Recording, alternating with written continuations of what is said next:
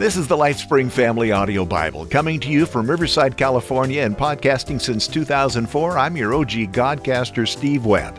This is the daily podcast where we're reading through the entire Bible in a year. Great to be with you, but it's going to be another short one. Uh, but first, a reminder that this Saturday is the seventeenth anniversary of Lifespring Media, so just reminding you of that. Yesterday was an abbreviated episode because the lovely lady LeeAnn and I drove down to San Diego to have dinner with our good friend Ron Plouffe and his wife, and we had a really great time seeing him. We had a great dinner at the Hotel Del Coronado, and I'll put a picture on the show notes page at lifespring media dot com slash S twelve E seventy-one if you'd like to see the four of us. It's a great shot with the sun uh, having just slipped down below the horizon, looking out over the Pacific Ocean. Just beautiful. Now today, LeeAnn had her surgery. Um... And so we're going to have another abbreviated day today. I'm sorry about that. But uh, I got her checked in at the hospital on time, but they were like two or three hours late getting started. And uh, then it took longer to get out of recovery than anticipated. So I don't have any time at all really to do uh, a, a proper episode for you. Everything's fine. She's fine. She's home. She's resting. She's kind of getting back on, on her feet. Uh, everything's fine, but it just took longer today than it should. Uh, I'd like to get the show published by ten o'clock my time, P M, uh, every day. And right now I'm looking at the clock. It's nineteen minutes till. So I, what I'm going to do is I'm going to put the reading up for you again. Today it's uh, the book of Ruth, four chapters. Uh, I was hoping to have a good commentary for you, but again, I just didn't have any time today. The name of this episode is A Love Story. And uh, I love the book of Ruth. And if you haven't heard it before, I think you're going to like it too. So again, thank you for your patience. Thank you for understanding. And uh, I'll see you tomorrow. Ruth chapter one. In the days when the judges ruled, there was a famine in the land. So a man from Bethlehem in Judah, together with his wife and two sons, went to live for a while in the country of Moab. The man's name was Elimelech. His wife's name was Naomi, and the names of his two sons were Mahlon and Kilion. They were Ephrathites from Bethlehem, Judah, and they went to Moab and lived there. Now Elimelech, Naomi's husband, died, and she was left with her two sons. They married Moabite women, one named Orpah and the other Ruth. After they had lived there about ten years, both Mahlon and Kilion had died, and Naomi was left without her two sons and her husband. When Naomi heard in Moab that the Lord had come to the aid of his people by providing food for them, she and her daughters-in-law prepared to return home from there. With her two daughters-in-law, she left the place where she had been living and set out on the road that would take them back to the land of Judah. Then Naomi said to her two daughters-in-law, "Go back, each of you, to your mother's home. May the Lord show you kindness as you have shown kindness to your dead husbands and to me. May the Lord grant that each of you will find rest in the home of another husband." Then she kissed them goodbye, and they wept aloud, and said to her, "We will go back with you to your people." But Naomi said, "Return home, my daughters. Why would you come with me? Am I going to have any more sons who could become your husbands? Return home, my daughters. I am too old to have another husband. Even if I thought there was still hope for me, even if I had a husband tonight and then gave birth to sons, would you wait until they grew up? Would you remain unmarried for them? No, my daughters. It is more bitter for me than for you, because the Lord's hand is turned against me." At this they wept aloud again. Then Orpah kissed her mother-in-law goodbye, but Ruth clung to her. "Look," said Naomi, "your sister-in-law is going back to her people and her gods. Go back with her." But Ruth replied, "Don't urge me to leave you or to turn back from you. Where you go, I will go, and where you stay, I will stay. Your people will be my people, and your God, my God. Where you die, I will die, and there I will be buried.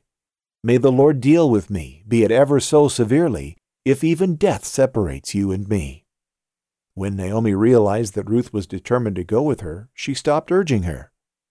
So the two women went on until they came to Bethlehem. When they arrived in Bethlehem, the whole town was stirred because of them, and the women exclaimed, "Can this be Naomi?" "Don't call me Naomi," she told them. "Call me Mara, because the Almighty has made my life very bitter. I went away full, but the Lord has brought me back empty. Why call me Naomi? The Lord has afflicted me. The Almighty has brought misfortune upon me. So Naomi returned from Moab, accompanied by Ruth the Moabite, her daughter-in-law, arriving in Bethlehem as the barley harvest was beginning. Ruth chapter two. Now Naomi had a relative on her husband's side, a man of standing from the clan of Elimelech, whose name was Boaz.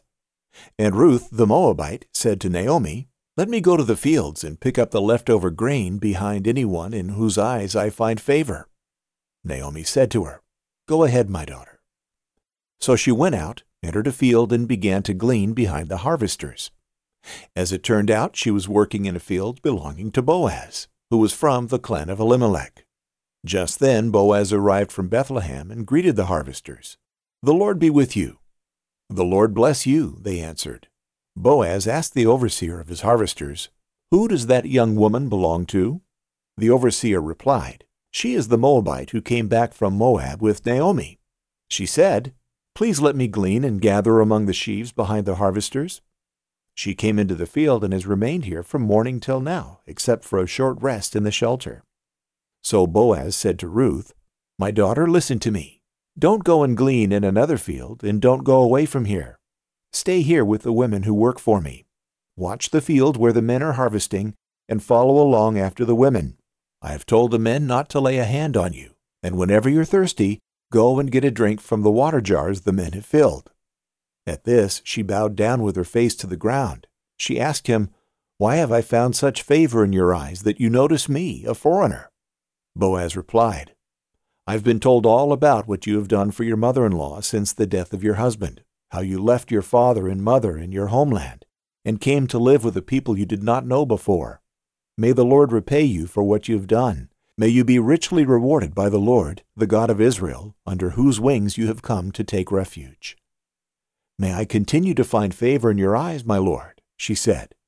"You have put me at ease by speaking kindly to your servant, though I do not have the standing of one of your servants." At mealtime Boaz said to her, "Come over here, have some bread and dip it in the wine vinegar." When she sat down with the harvesters, he offered her some roasted grain. She ate all she wanted and had some left over. As she got up to glean, Boaz gave orders to his men, "Let her gather among the sheaves and don't reprimand her. Even pull out some stalks for her from the bundles and leave them for her to pick up, and don't rebuke her." So Ruth gleaned in the field until evening. Then she threshed the barley she had gathered, and it amounted to about an ephah. She carried it back to town, and her mother-in-law saw how much she had gathered. Ruth also brought out and gave her what she had left over after she had eaten enough. Her mother-in-law asked her, "Where did you glean today? Where did you work? Blessed be the man who took notice of you." Then Ruth told her mother-in-law about the one at whose place she had been working. "The name of the man I worked with today is Boaz," she said. "The Lord bless him," Naomi said to her daughter-in-law. "He has not stopped showing his kindness to the living and the dead." She added, "That man is our close relative. He is one of our guardian redeemers." Then Ruth the Moabite said, "He even said to me, 'Stay with my workers until they finish harvesting all my grain.'" Naomi said to Ruth, her daughter-in-law, "It will be good for you, my daughter, to go with the women who work for him, because in someone else's field you might get harmed." So Ruth stayed close to the women of Boaz to glean until the barley and wheat harvests were finished, and she lived with her mother-in-law. Ruth chapter three. One day Ruth's mother-in-law Naomi said to her, "My daughter, I must find a home for you, where you will be well provided for. Now Boaz, with whose women you have worked, is a relative of ours. Tonight he will be winnowing barley on the threshing floor. Wash, put on perfume, and get dressed in your best clothes. Then go down to the threshing floor, but don't let him know you're there until he has finished eating and drinking.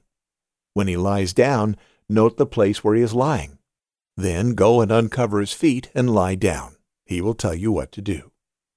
"I will do whatever you say," Ruth answered. So she went down to the threshing floor and did everything her mother-in-law told her to do. When Boaz had finished eating and drinking and was in good spirits, he went over to lie down at the far end of the grain pile. Ruth approached quietly, uncovered his feet, and lay down. In the middle of the night, something startled the man. He turned, and there was a young woman lying at his feet. "Who are you?" he asked. "I am your servant Ruth," she said.